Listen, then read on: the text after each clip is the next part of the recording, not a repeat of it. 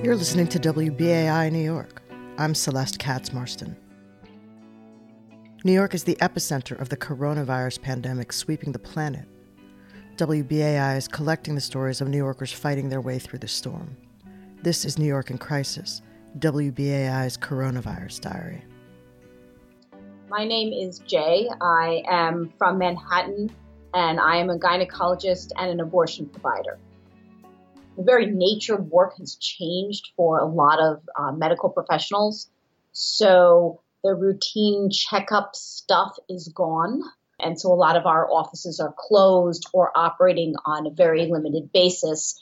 Really, there are a few services that continue to function at a normal level. Labor and delivery is still going because it has to, and abortions. Um, and abortions are a time sensitive medical procedure, so they are not something that we can put off until a later date. We're focused on acting as though everyone were infectious. And uh, we do have personal protective equipment, but we have a limited amount. So we are reusing it uh, as long as we can.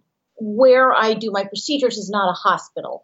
So patients definitely feel more secure. And in fact, it's very hard to schedule an abortion in a hospital for any reason at this point, even for a very medically ill patient. People are very nervous. Most of them come wearing their own masks. We do dispense masks uh, to all our patients, and they're very anxious to be there. On the other hand, these are people who are pretty confident in their decisions. So we're actually having a high show rate for our patients because if you are sure enough about having an abortion that you are willing to come out in a pandemic, then you are really pretty secure in your decision. One positive was that we were able to call the police on the protesters who were violating the shelter in place order. So that was exciting that we were able to do something about them.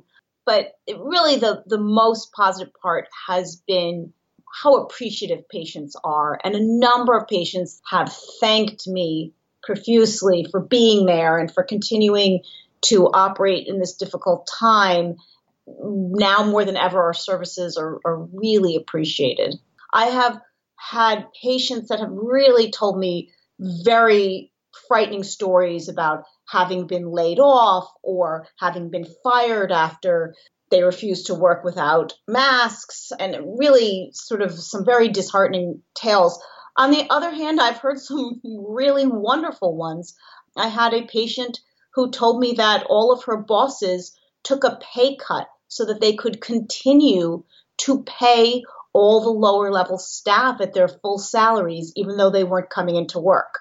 People are concerned about their own financial or professional situations and their ability to take care of a child. Abortion patients in New York State are 24 weeks and under, so nobody is nobody would be delivering a baby imminently. And we all hope that this virus will have receded greatly uh, by the time people who are in early, early pregnancy now would deliver.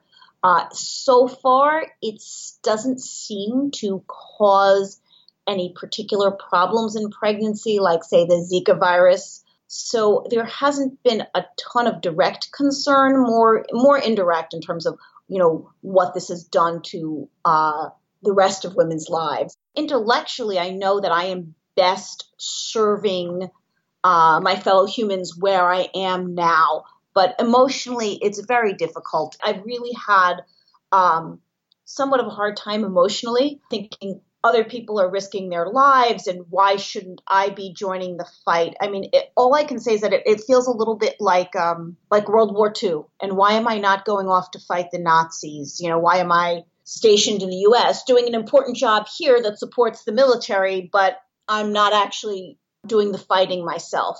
At this point, I think that I am helping the best way that I can, doing what I'm doing, you know, doing these abortions that need to be done, and somebody needs to do them. And why not have the person who is best trained and most experienced doing them? Jay is an abortion provider from Manhattan. Stay tuned for more installments of New York in Crisis, WBAI's Coronavirus Diary, and for the latest news and updates on COVID 19.